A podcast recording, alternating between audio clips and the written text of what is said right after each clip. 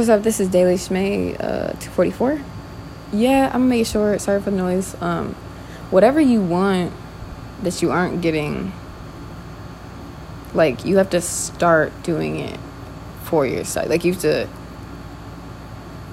actively learn what it is, and then you can ask for it better, if that makes sense. And then you can also, like, once you realize somebody doesn't know how to do something or can't give you something, like, then you don't have to, like, stress over it or if somebody wants to learn you could teach them. You feel me? So it's just like this is very vague but i've just been thinking a lot about like collaborations and like working with other people and like what's kind of um how much i've improved asking for what i want but how much also still like there's still it's not just being able to communicate.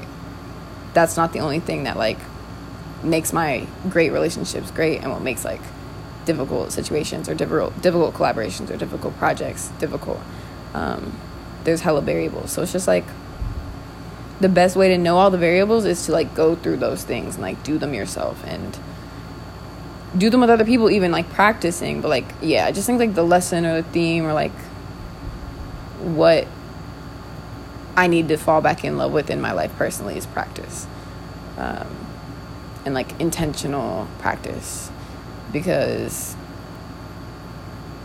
in between projects, I should be practicing. That's how I feel if I want to improve at something. So, um, and like sometimes when like we want accountability or we want practicing to be more fun or we want like support, we want to do it with other people and we want other people who have said they want to do it to do it at the same time. Like you can't not do it because other people aren't doing it.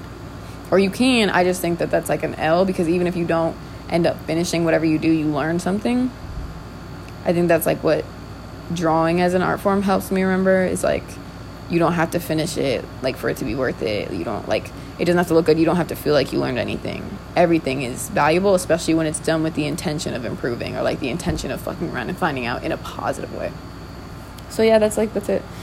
I just realized i hadn't potted in a while in a while. It's so funny because like saying potted outside of the podcast like creates instant confusion because people are like like plants you know? And i'm like no but also, I can understand why it would make no sense for me to say potting and not mean plants. So, that's that on that. See y'all later. Hope you have a great day.